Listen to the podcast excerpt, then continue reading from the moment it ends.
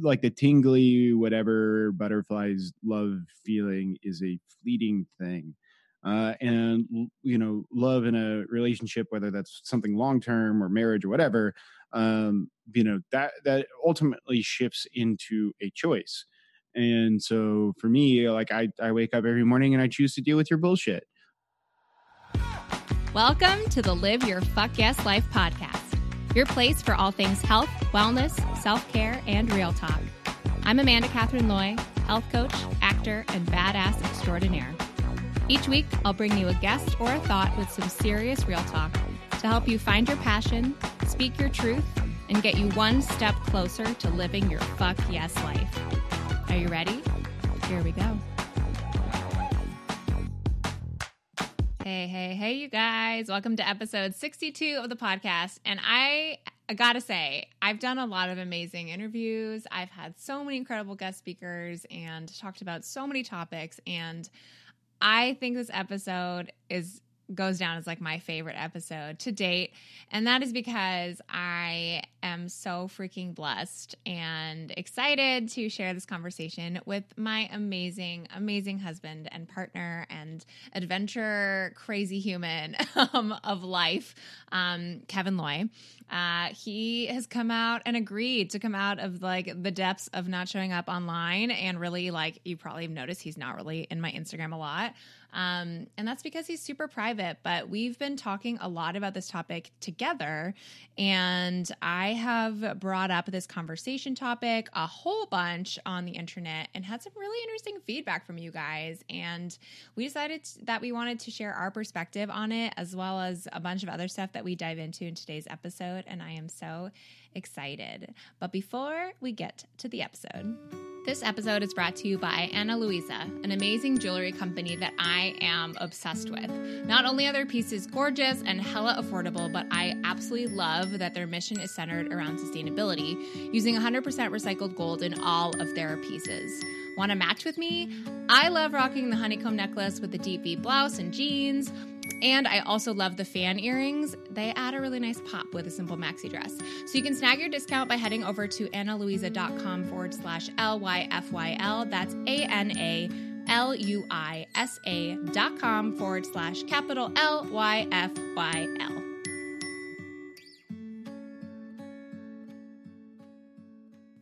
Okay, so as I mentioned, this is all conversation, super candid with Kevin, my husband. And today we're largely talking about the really interesting hot debate online, which is, do relationships take work, or should they be easy and seamless?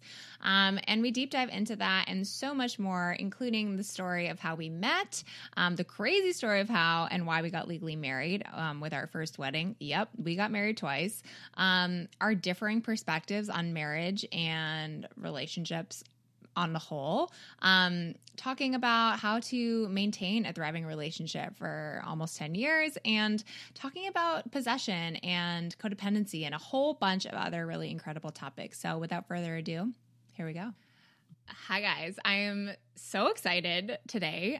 We're doing something a little different, and my guest is someone that you probably don't know because they may not be a guest expert on relationships and health and wellness, but they happen to be one of the most important people in my personal life. And I'm really excited to welcome my husband, Kevin Loy, to the podcast. So welcome, welcome. Hi. He's so nervous, you guys. I'm so excited. That is because not true. You're not nervous? Not at all. Okay, fine. Well, sorry, I misread you.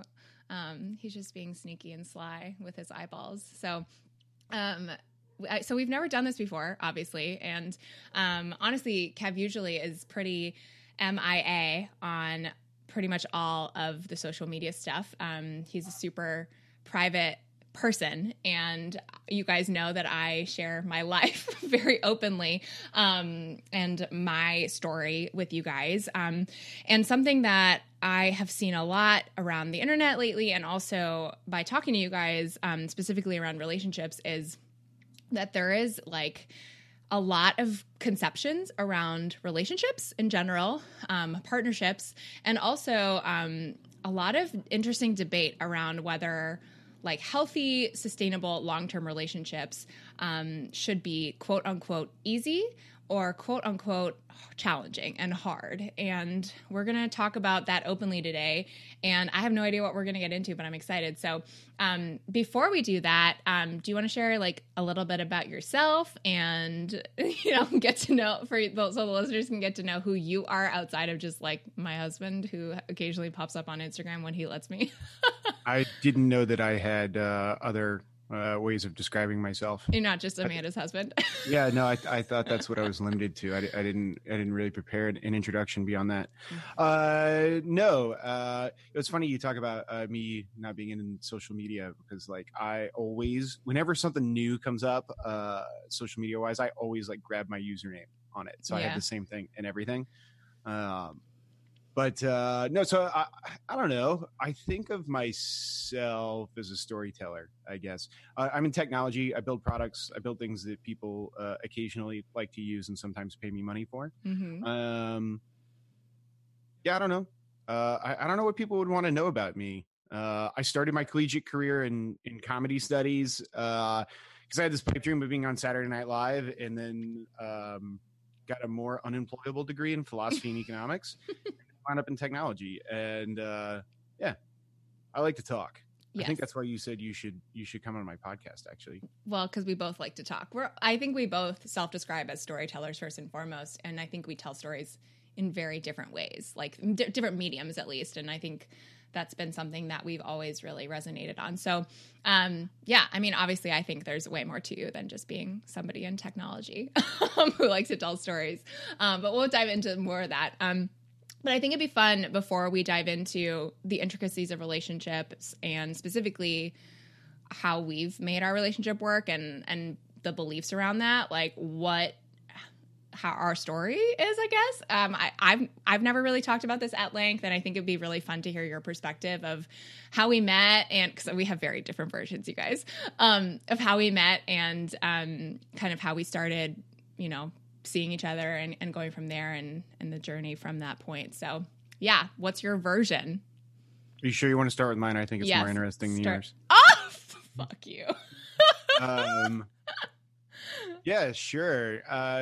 So like I said, I had started my collegiate career in comedy studies and pivoted to this other much more intellectual, heady thing. And it turns out that you can't get a degree in those nerdy, heady things with theater classes. So I had to do an extra semester in college as a fifth-year senior, extra semester senior, whatever. Anyway, so I took this class, forensic science, because I thought it was going to be like CSI, which at the time, you know, was kind of all the rage. Mm-hmm. And it wasn't, which was a bummer.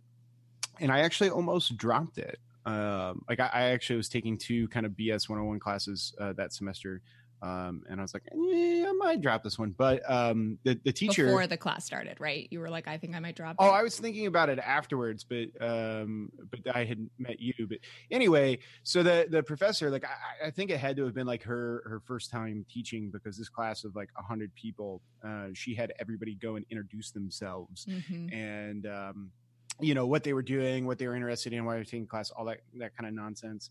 And like midway through the room is where we were seated. I think we were like a row or two away from each other.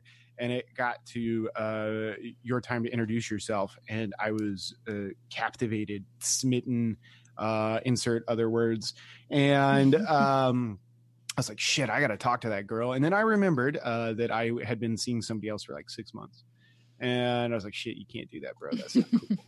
And towards the end of the class, the professor decided that everybody needed to trade information with 3 people. So, in case you're out for notes or whatever, which, by the way, I didn't buy the book at all. And I didn't study for that class. And I think I missed one question throughout the entire thing. It's very annoying. He has a photographic memory, and it's makes me want to throw myself against the wall. So anyway, definitely didn't need notes from anyone, but I was like, oh man, shit, I should ask that Amanda girl for her information. And then again, you know, I had this like guttural, like, no, dude, that's not cool. You can't do that.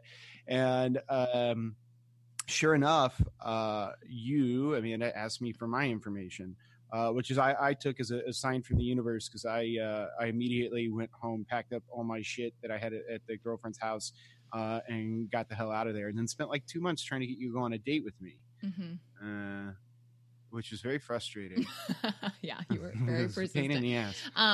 I think you're missing a very important piece of that, which was that you also had been thinking about ending things with that person. So it wasn't like a, I'm hunky-dory happy.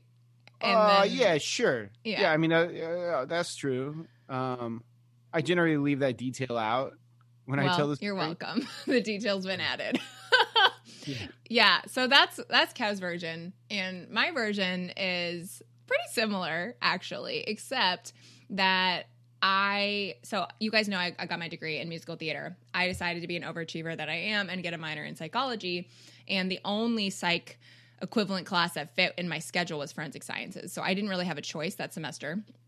Also thought it was going to be like CSI. Also freaking disappointed when it wasn't. But what I loved so much about that class was it led me to you. But I didn't realize that for like maybe a month and a half. Like I remember my first impression of Kev, he was in a red polo shirt and he was like leaning back on his chair, like super like, you know, expansive, like taking up a lot of room. You can't see me, but I'm doing the same thing. He is. Yeah. He's fully emulating it. And he went to introduce himself before I did. And, you know, I remember my mom, you know, texting me before the class being like, maybe you'll meet like a cute boy. You know, I was like, Mom, these classes like are filled with weirdos most of the time, which was true. And, you know, I'm not saying you're not a weirdo because you fully are. But, you know, here's this guy just like fully taking up space and like speaking like very verbosely. And I was like, this guy's cocky AF. Like, who does he think he is? Right. And then I obviously went to introduce myself, and he happened to be sitting like the row in front of me and diagonally. So I looked to the person on my left, the right for the thing, and then he was like turned around, and I was like, do you want to be my third, you know, person? Not having like for a second thought about it. So I did not have the original like flutters. I just thought this guy was cocky. And then the next class we had, he sat down next to me and was like, hi, my name is Kevin Loy and you need to know me. And I was like, who the fuck is this person? Like, also you have to say that. You did really say that. Yes. Yeah. And the best part of all of this was I had never, so like up until this point, I'd had one really serious relationship through high school and like heading into, like I took a gap year. And so that was really the extent of my dating experience. And I had always fallen in love with my best friends. So like the idea of a complete stranger coming up to me, this was before dating apps, you know, like all that stuff, coming up to me and being like, I'm going to get to know you. I just thought he was like really like kind and like trying to just be like friendly because he could tell that I was like, you know, I just come from dance class, everyone. I was not like there to make friends, but he clearly had other intentions in mind as the Starbucks. Yep. Stuff, yeah. Yeah. Walking me to class. So yeah, but clearly the naive Amanda did not get it over my head until a month and a half later when we went on our first date. Yeah. Something like that. I think it was closer to 2 months, but yeah. Mm-hmm. Yeah. And I think I want to bring this up because I think the way in which we get into relationships nowadays is really different, maybe, or maybe it's similar. Maybe you've met someone in class, but I feel like most people that I know who are in the dating sphere right now, it's like, okay, we're doing the online thing, and that's just not how we met. But also, like, I think there are so many ways you can get into a first date, and I've had so many experts talk about dating and relationships and sex and all that stuff on here. And obviously we're not experts on that, but we are experts on our relationship. And I believe that you become experts on communication and stuff when you work on that intentionally. And I feel like in a way we are, because we've spent the last 8+ years together intentionally building this relationship. And whether your story is that you've been with somebody for 6 months or you've been with them for 10+ years, every relationship is different. And so my intention with this is not to sort of like throw what we have like in your face in any way, but it's to like open a dialogue and share different perspectives of the same relationship, because obviously we are both autonomous individual humans, but we are experiencing a partnership, right? And so anyways, yeah, our first date was 2 days after my birthday. You missed the Super Bowl for me, which at the time I've done for several years now. That's not true. That was a really shitty planning. Well, I was going to hold out for forever. Yeah. But our first date was pretty awesome. Yeah. You know, it was. Yeah. Closed down a restaurant. We did. We closed down the restaurant. I think they kicked us out. They did. And we talked about being 80-year-olds in diapers together. So clearly. Yeah, it was a little weird. It was weird. In retrospect. Yeah. But yeah, I mean, I don't know about you, but and we've talked about this obviously, but I feel I had rarely really felt the feeling of like with a stranger, like I feel so like I've known this person before. And, you know, you guys know, like my spirituality is lacking. But something about this relationship from the get-go always felt like it was more than just what it was. And I mean, yeah, like our first date, like I felt like I'd known you for my whole life. Mm. So that was pretty crazy. And we quickly, you know, started a very, very, I would say like passionate and very, I don't know. It felt like it grew very quickly, relationship, at least from my perspective. Do you feel the same way? Yeah, I think it did. I mean, I certainly feel the same way of like having known you before for a much longer period of time, mm-hmm. Very quickly. I actually feel like in terms of like the growth of the relationship and intimacy and those things like that, that didn't necessarily grow faster for me than prior relationships. But I definitely think that the connection itself felt very different. I'm dropping the word, but there's some sort of like idea of these like major milestone relationships that you have. And I don't think those are just necessarily like intimate ones. Like I have those with friends too. Like my best friend, Casey, you know, is very much the same way. I hated that motherfucker when I first met him, actually. I really did. Yeah. Like he just weirded me out, you know? And I remember he had a roommate, Dylan, who I was closer to. And it took a little bit of time, but then all of a sudden, like, you know, like I'd hang out with Dylan. And I was like, oh, shit, Casey's home. Like, I don't know what to do about that. Mm. Or like Dylan be like, oh, come over earlier. And, you know, I'll get home from work. And I was like, well, fuck, I'm going to have to hang out with Casey.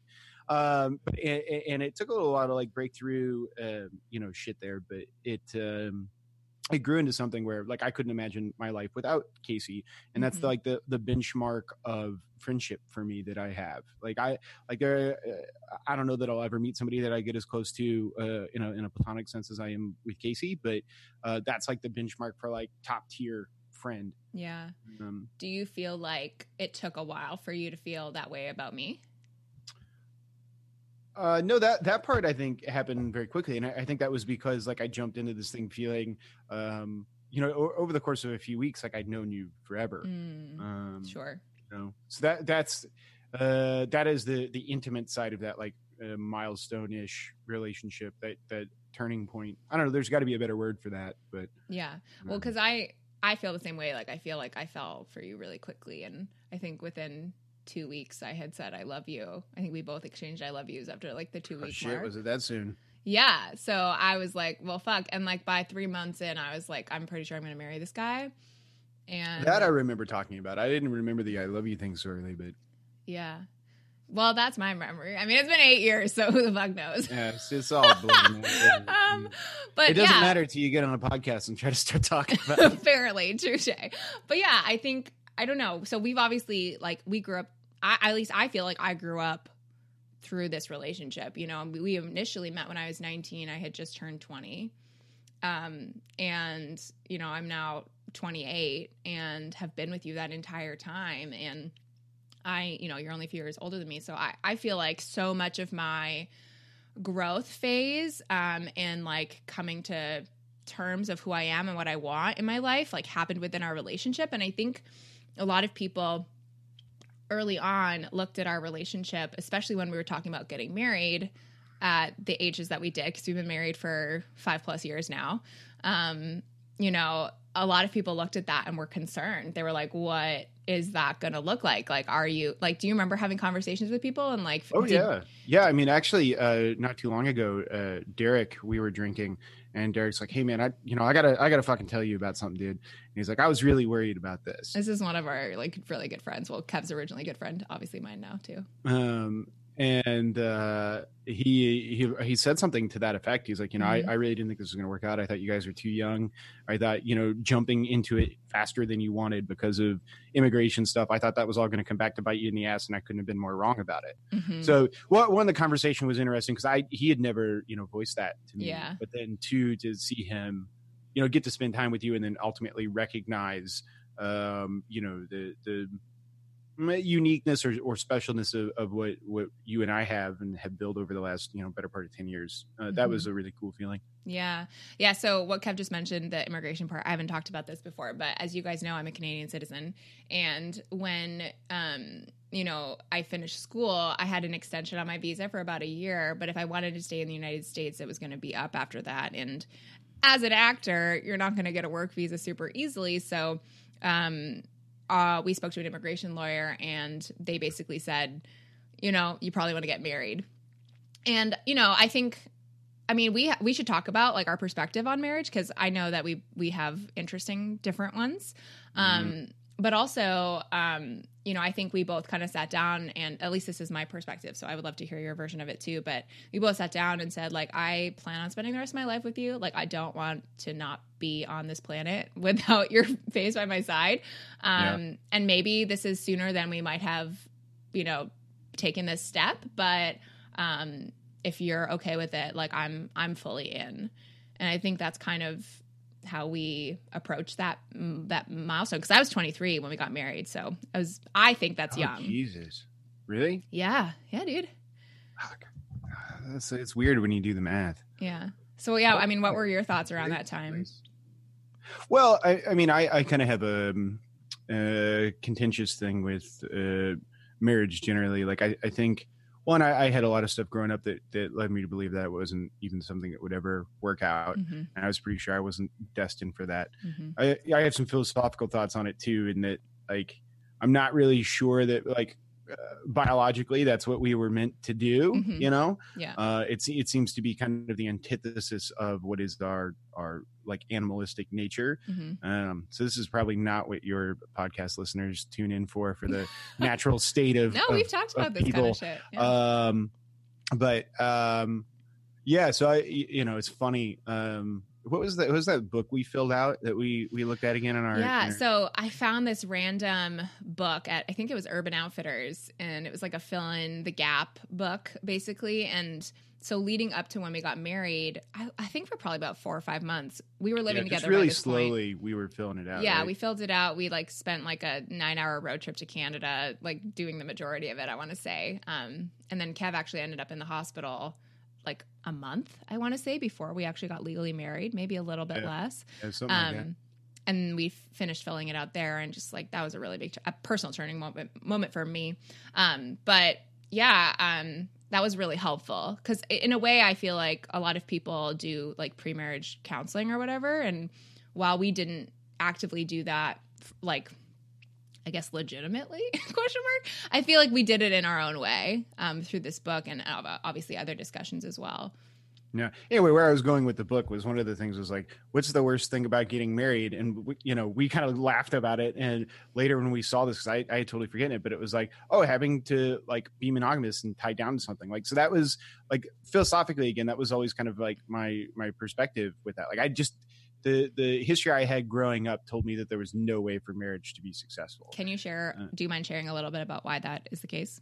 My parents married and divorced each other 3 times. Yeah. You know, when I was, you know, really young, for the most of it. I think the first one happened, you know, before I was 3, and then a couple more times, and then finally split up.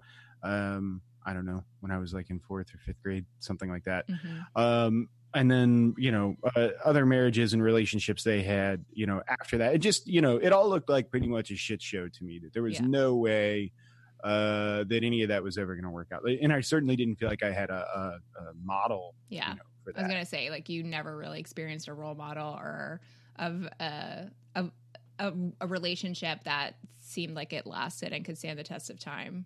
Yeah. I had no frame of reference for that. Right. You know? Whereas I grew up with, you know, parents who are still together, and, you know, openly were very, very like, you know, invested in one another and worked on their marriage, and continue to do so. And I think have you know, just as much as I think our own relationship has inspired you. I think since we've gotten married, like, you know, you getting to know my family better and having my parents in that space for you, but also like seeing some of our friends and showing up in that way, your aunt, like, you know, we've seen some really incredible examples of what partnership can look like in various different ways. And I think that's been really inspiring too.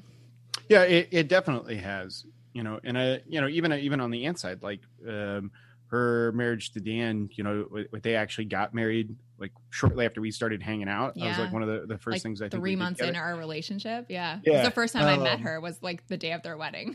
Yeah. And they'd been together for years before that. Mm-hmm.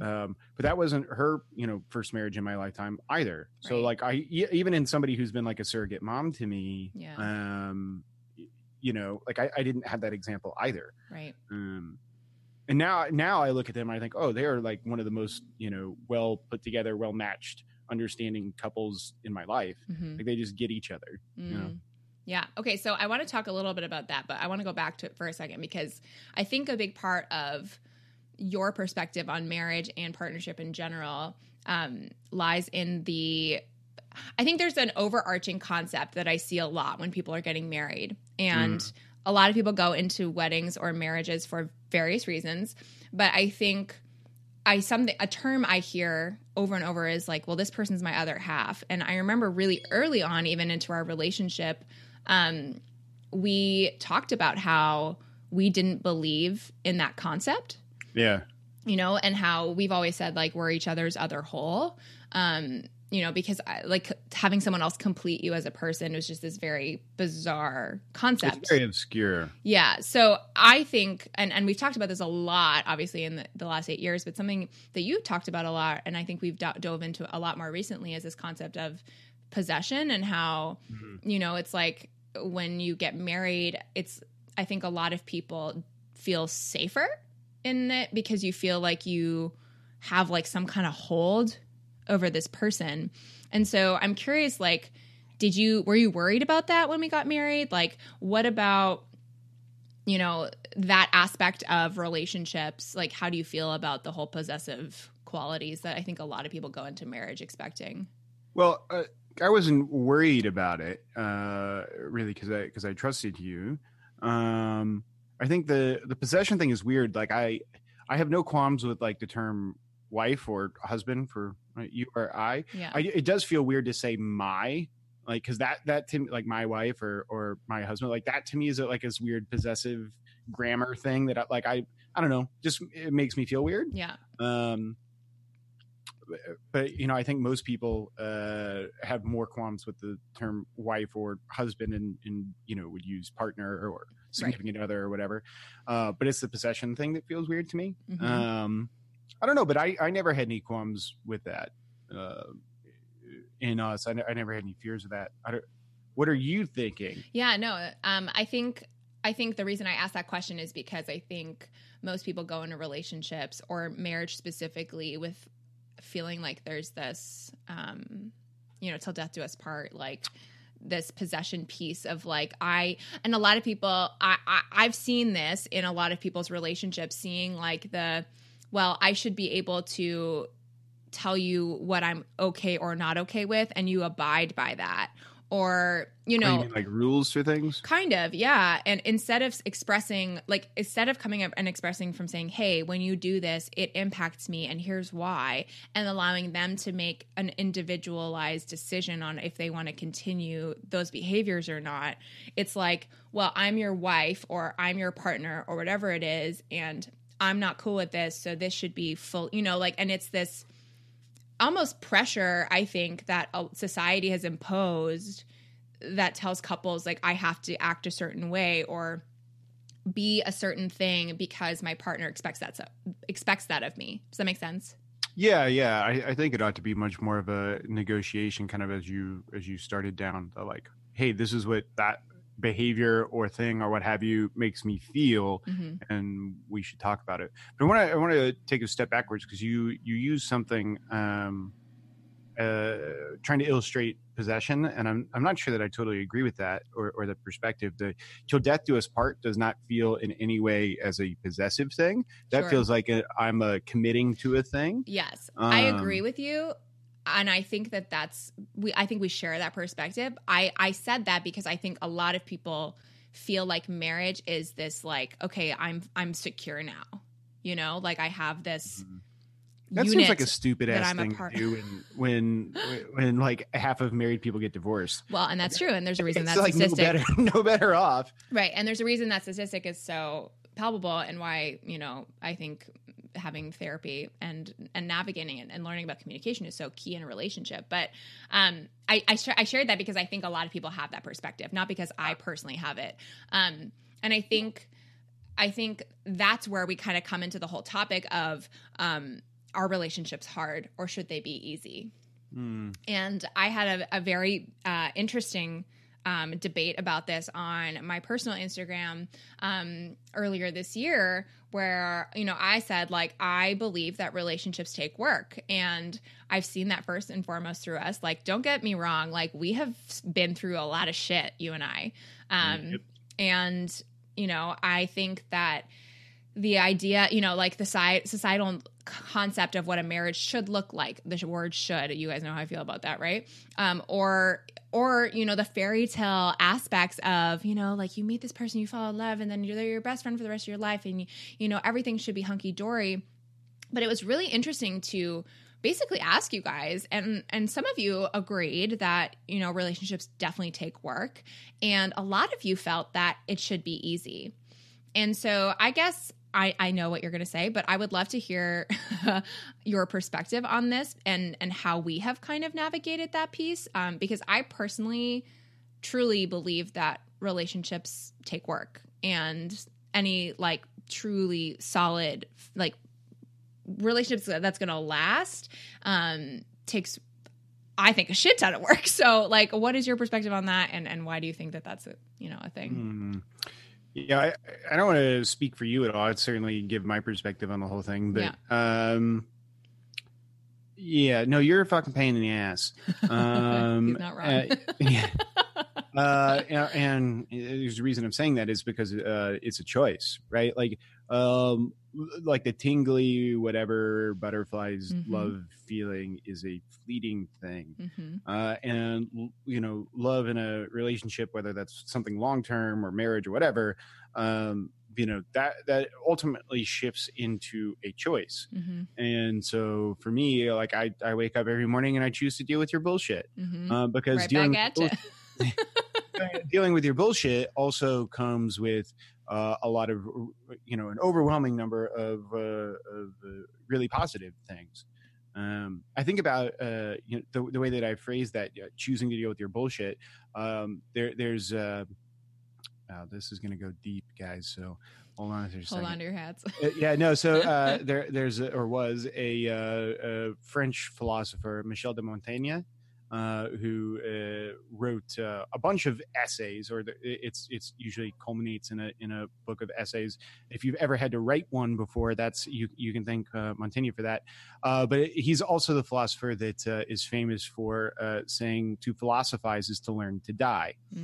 Mm. And what that means is that you really have to go and live to understand, you know, what death is as well. And so that's the same thing for dealing with your bullshit, right? Like what that really means is like learning to love you and choosing to love you. Right. And I think some of you might feel like bullshit's a strong word. That's just kind of how we talk to each other.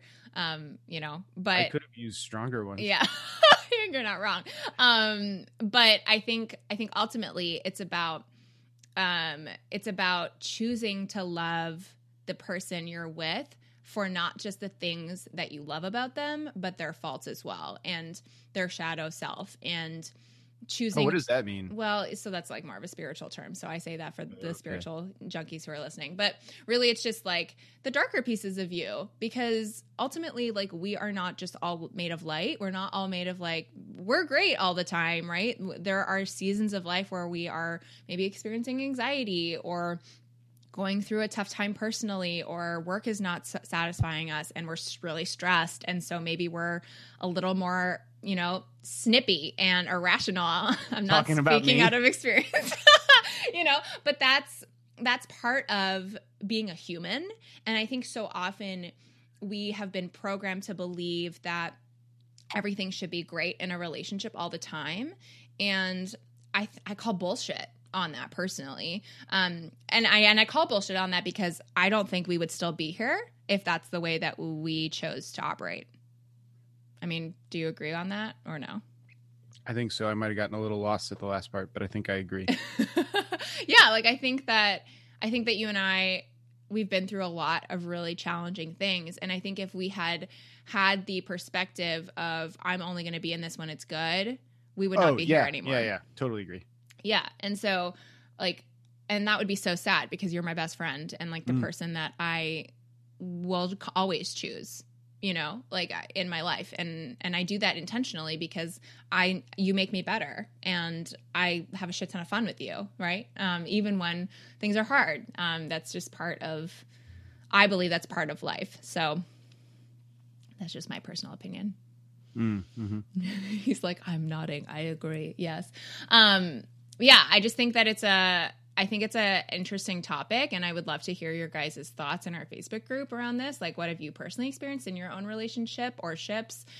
You know, like how has that been for you? Because I think, I mean, obviously we have the almost 10 years of experience together, and I feel like we'll probably also feel very differently in another 10 years of having to navigate all of the new things. But, you know, I think especially when two people come together who are very different and have different beliefs or perspectives, like it takes work. It takes work to understand and communicate through. And I think that's while I think we share a lot of the same values, I think what you and I have had the most challenging part is like you tend to see the world very black and white, which is, I think, quite common for a lot of men or like, you know, energized, like focused men. I think there's like a lot of that piece of like seeing the world in black and white and like logic brained. And I tend to see the world very gray. And so I think that a lot of the reasons why we've had challenging conversations or having to really deep dive to see the other person's perspective is around that. Would you agree? Yeah, I would definitely push the logic side of that over the, you know, either or of the scenario. Like sure. It's hard for me, I think personally, once I see something as logically sound, to think outside of what that is. Yeah, for sure. And see like other perspectives. Oh no, I think I can get into other perspectives actually really easily. It's just whether or not I think that's the right one with a capital R. Sure. Yeah. So. And that can be tough because I don't know about you, but I like to be right. And I also like to feel seen. And sometimes, you know, when we're having conversations, like you're just not going to see my perspective. Like you'll understand and listen to what I'm saying, but it won't resonate for you personally. And that can be, and we've had to work on that. Like that used to really frustrate me. I was like, I just want you to see me. I just want you to understand this. And you're like, I hear what you're saying, but I don't agree. And I don't understand that. And like being able to differentiate that doesn't mean that like my perspective is wrong or that you're seeing me any less. It's just that that's not your personal. Yeah, no, I think we I don't remember if it was the word understand. Or there was some phrase I use a lot when we're in the middle of like talking through something, and it used to really piss you off, and it wound up that like we just had a different definition of what that was. I think it was understand, but I might be wrong.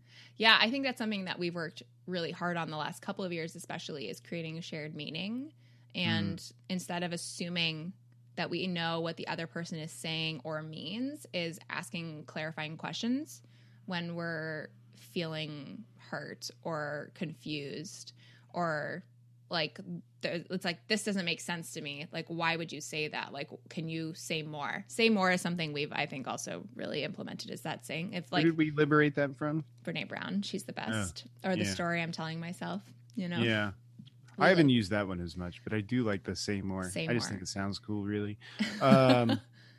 What was the other one that we had a big talk about in terms of defining? It was when we were traveling. I think it might have been uncomfortable or comfortable. Like I don't remember what it was. Yeah. Yeah. But you're right. The discomfort and piece of that. Yeah. Yeah. Because that was to say something is uncomfortable for me means substantially something heavier than for you. Right. Greater weight. Like to me, uncomfort is like, oh, like I'm a little uncomfy here. Like this is not really like jiving with me or whatever. And for you, it meant like, I can't do this. Yeah. Like I'm out. And I would have never, ever expected that, because that's not the way I view it. Right. And so I think that so many, couples who struggle because they aren't communicating effectively with one another, and they're making a shit ton of assumptions. And I think in the first, like, I want to say 4 years of our relationship, like we assumed a lot, and, you know, we definitely, I think, say more. What do you mean? Yeah. Well, I think we had a lot more challenges when it came to our communication, because we were both younger, and also we didn't have the tools that we currently have implemented within our relationship to really truly get that understanding and sit down and have 3-hour-long conversations because we like to talk. Those are the short ones. Yeah. About something that's bothering us, right? And being willing to be open with one another and be communicative so that we can not just hold space for one another, but also come together in a shared way and move forward in a way that we both feel comfortable with. Maybe comfortable is the wrong word, but that we both feel aligned with, right? And we can move from that space together instead of feeling like we're just two buzzing humans like on very different trajectories. Because I think that was a big fear. Like I know I had a big conversation before we got married with my dad. He was like, you know, when you're 23, you know, you're going to have so much growth. And like, what if you grow apart? And I think that's a big fear that a lot of people have when they meet someone really young. It's like, well, we're going to grow apart. And sometimes that happens, but I often think that's a choice. And I think we both chose, he's looking at me. Interesting. You don't agree? I don't know that it's a choice to grow apart. I'd actually argue that there's a lot of things that we have grown entirely separately in, but we, but we choose to include each other in that piece. Right. But I think that the growth itself is still happening in separate, disparate, sometimes diverging ways, but then we continue to like, tie the vine back to the post, right? Of us staying together with that. Can you share an example of this? If you give me a minute. He's like, let me tinkle on it. Kevin's like, I think some of the stuff, you know, like you got some shit that's like way too woo for me, you know? Mm-hmm. And like, that's cool. Like, that's fine. I'm not going to fucking mess around with that. No way. Pause for a second. I also think that this is probably hilarious for all of the audience because I talk about how not woo I am, and you view me as very woo, which I think is really funny. What word did you just use? Oh, my audience. Yeah, I don't think you should say that. They love it. That makes me feel weird. Anyways, say more. I mean, you know, like you're I don't know that you're actually into some of the things, but like you'll check out stuff like crystals and that kind of stuff like that. I'm interested in learning more. Yeah. I'm not, you know, man, I'm very open. I'll learn a lot of stuff, but like, I got no interest in that. That's not for me. Mm-hmm. And that's cool. Like maybe that would piss some other, you know, couples off. Like they couldn't work. Like you do whatever you want to do, man. Well, and I think that brings up a really interesting point, which is I see a pattern in a lot of couples that I witness in real life or not in real life of like doing everything together and being very codependent of one another. And I think for me, we both are very independent beings. Yeah, I got a good story for this. And I think, that the most important thing that we addressed early on in our relationship is we love doing things together, but we also, especially when we moved in together, was like, okay, we need our alone time and our individual friend time that's not with the other person. And while you know, I love your friends, you love my friends, like they have become our friends in a way, like we each share relationships with them. Like we also are very, very independent people and often do things separately because that's how we thrive. And we had to have that conversation. I especially feel like early on when we were moving in together and stuff, because I think you can get in a, especially when you get married, it's like, it's this we concept, right? Where you're like, you know, societally you become a part of this like weird, like we are now a couple thing. And like, I never really have resonated with that. Like I choose to spend moments with you and life with you because I have fun with you. And sometimes I'll be like, yeah, come out, hang out with my friends. But sometimes I'm like, bye, no, like I want some time alone. And I think we're really respectful of that piece. And because of that, we've been able to grow and have other interests and explore life in ways together and also apart. What's your story? Yeah. Well, shortly after we moved in together, I'd been hanging out in a totally not alcoholic way at a bar a lot because it was in the neighborhood. Yeah, like and they had this video bowling machine. Go ahead. What? I just said it was like the fun dive bar in the area. Oh, yeah. Fun dive bar. And they had this video bowling machine that I had a mild obsession with. I might have been on a video bowling league. Anyway, I got to hanging out and talking with this guy, Frank, a lot. You know, we were kicking it. And I don't know, it was like 6 months after I started hanging out with this dude. I said something about I don't know if we were married then or not. No. But anyway, I said something about you, and he's like, dude, who the fuck is that? I was like, what do you mean? And he's like, no, who are you talking about? I was like, my girlfriend, like I live with her. We've been together for like, I don't know, 3 years or whatever. Yeah. He goes, what the fuck are you talking about, man? Like, dude, I know I've talked to you about her. And he goes, no, you totally haven't. I certainly haven't seen her around. I'm like, that I totally have talked about you. Like, obviously I was like, I got to go home to Amanda.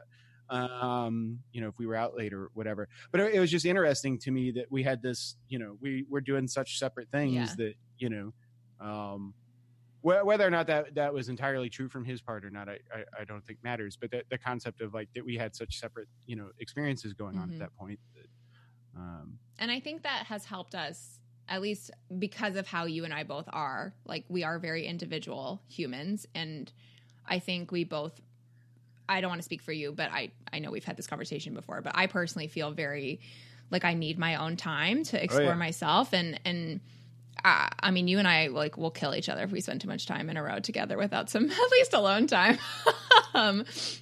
Yeah. So, you know, and that's just how we operate best and how I operate and what I need and you need. And it happened to align in that way. But I think we got into a habit where we felt like that wasn't really possible when we first moved in together. And I think we had that conversation early on of saying like, this is what I need, this. And you said, this is what I need. And we both moved from that space, which I think is really important. And I think no matter what you're going through and if you are in a partnership, I think the best and honestly, the only thing that I think you can do for it to continue to work is to talk and to be really, and to create a safe container where you can be vulnerable and share how you're feeling and not do it in a way that's blaming the other person, because I don't know about you, but I get defensive as all hell when I feel like, you know, I'm being blamed for something, but just saying, hey, this is how I'm feeling and I want to adjust how we can navigate that together so we can move from a place of intention and kindness with one another instead of just like, I'm fucking pissed at you and here's why and all that stuff, which, you know, there are days when that happens too. And that's part of life. I did that the other day when I sent you messages about stuff that you were like, I don't want to talk to you about this now. That's true. I did. I was like, but I also, this is also a really big step because the old Amanda used to, before I started doing personal development, like I would have probably screamed at you when I came home and I would have been mad. Yeah. But I said, I do not appreciate the way that you are speaking to me about this right now. I'm going to be home in 5 minutes and I do not want to have a conversation with you. And so I would appreciate if you could respect that. And you did. We like probably took 2 hours of very quiet time together doing our own thing. And then we finally came back together. And honestly, like it was such a fucking stupid thing that normally like would have caused a blow up, but I didn't even feel the need to address it when it came down to it. And it was just like, okay, it's time to cuddle. We're going to cuddle now with Toby on the couch. And that was what happened. And I feel like that's a huge step forward for Amanda. So I just want to pat myself on the back for that one. This was not a big deal either. The dog got into the trash. Yes, and I was blamed for said thing. So, but this is my point, you guys. Like, if you don't have moments like that, it's probably because you're not talking in your relationship, right? Like, maybe it's just we're very, very vocal with one another, but like, I can't imagine not having tiffs or not having moments where it's like, hey, like, you're going through so much in life and you're going to hit road bumps. You're going to hit speed blocks, whatever the fuck you call them. I feel like neither of those words were real. Speed bumps, road blocks. I completely flipped it. But the point is that if you don't experience those, like, it's because you're not fully being present, I believe.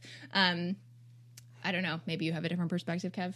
No, I don't. I was just thinking about like what, you messing with the road words there got me thinking about how like driving in the car together or a road trip winds up being the place where we hash a lot of heavy things out. And it's interesting because that at the outset feels like really counterintuitive to me because you're like confined in this space. Exactly. Yeah. But that has always seemed to be a way for us to say like, okay, we're fucking locked in this car for hours. No other choice. Yeah. Yeah. And we might as well hash some shit out. And I feel hopefully like by the time we get wherever we're going, we get out we're happier with each other. Yeah, I feel like we've actually even utilized that when we haven't been on road trips, occasionally been like, do you want to just go for a drive? Like, you know, if it gets really bad. So maybe the car is your place. Maybe another thing, going for like to a certain restaurant is like your place. You also kind of have one of those. I think we mostly have a restaurant where we get angry at each other. That's true. We have stopped going there so frequently. But, you know, having something that's yours and a ritual that you can, you know, go into and say, okay, like when we need to hash this out, maybe sitting on the couch and doing that in your space is not the ideal space for that. And so find a new space to go. So, okay, I feel like we could talk about this stuff forever, but I just think, I don't know, this concept is so interesting and I wanted to bring you on because I know that we have very specific perspective around relationships and longevity and what makes a relationship work. And I think have said it so eloquently and so beautifully, the whole, like, you know, choosing to love each other, even when it's hard. And, you know, that was what our vows said to one another. Like, I choose you, not like I am yours forever, blah, blah, blah. It was like, I am choosing to be here, even when it's hard, especially when it's hard.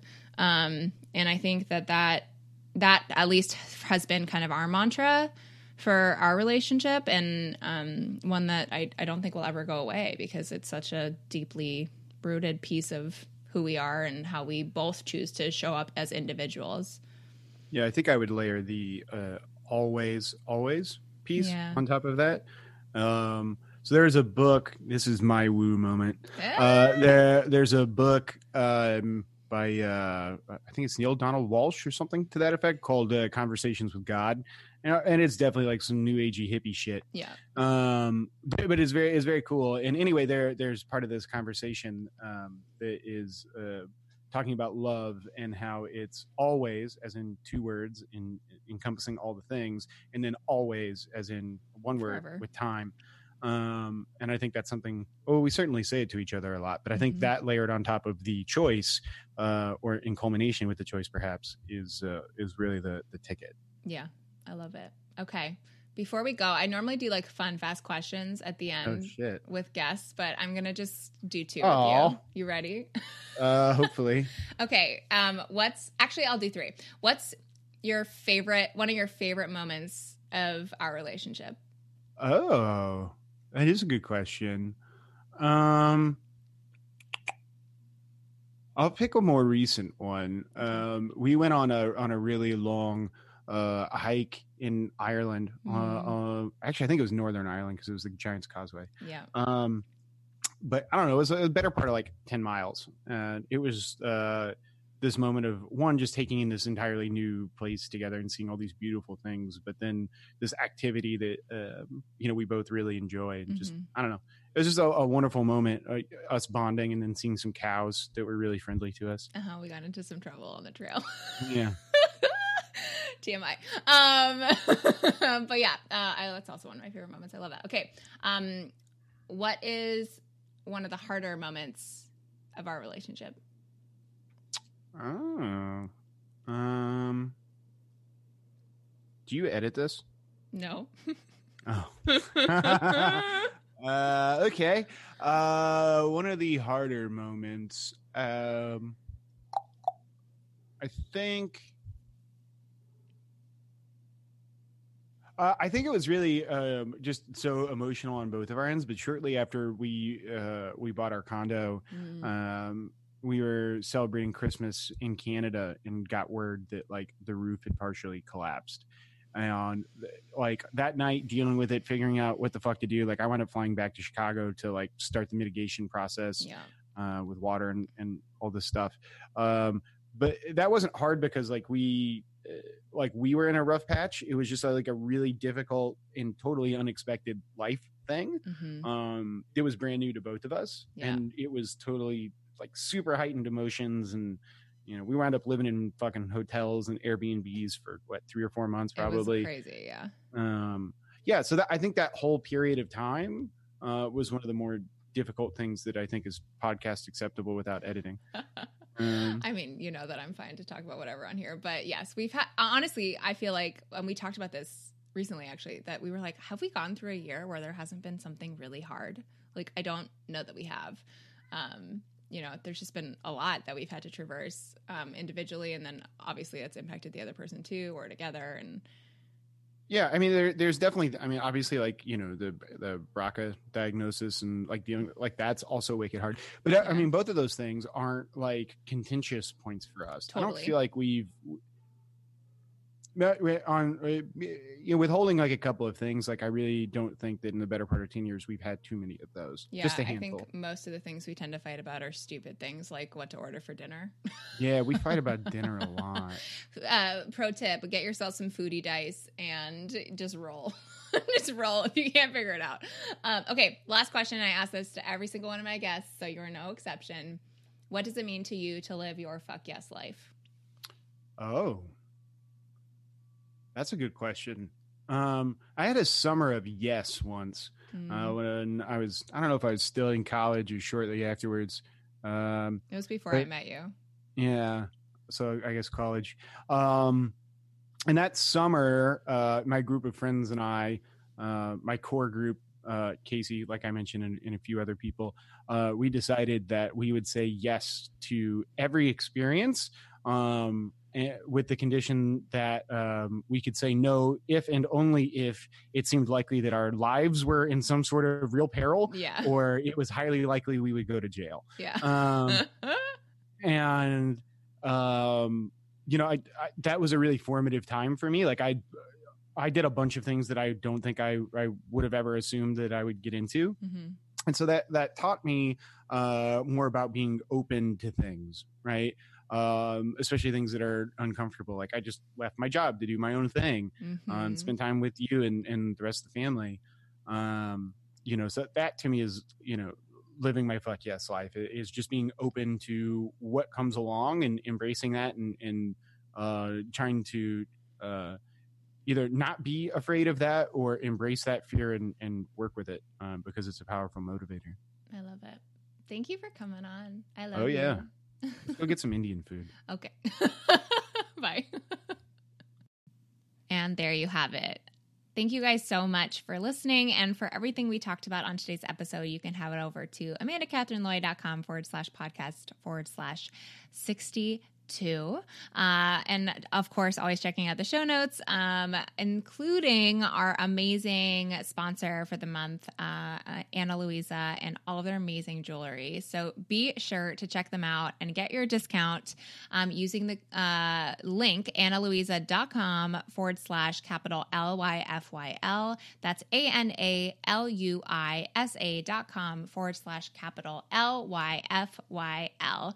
And as always, I would would love to hear your guys' perspectives on relationships. And if you feel like relationships are easy or hard or whatever the fuck, or something about today's episode that really struck a chord with you, share on Instagram and tag me at Amanda Catherine Loy, share in our Facebook community.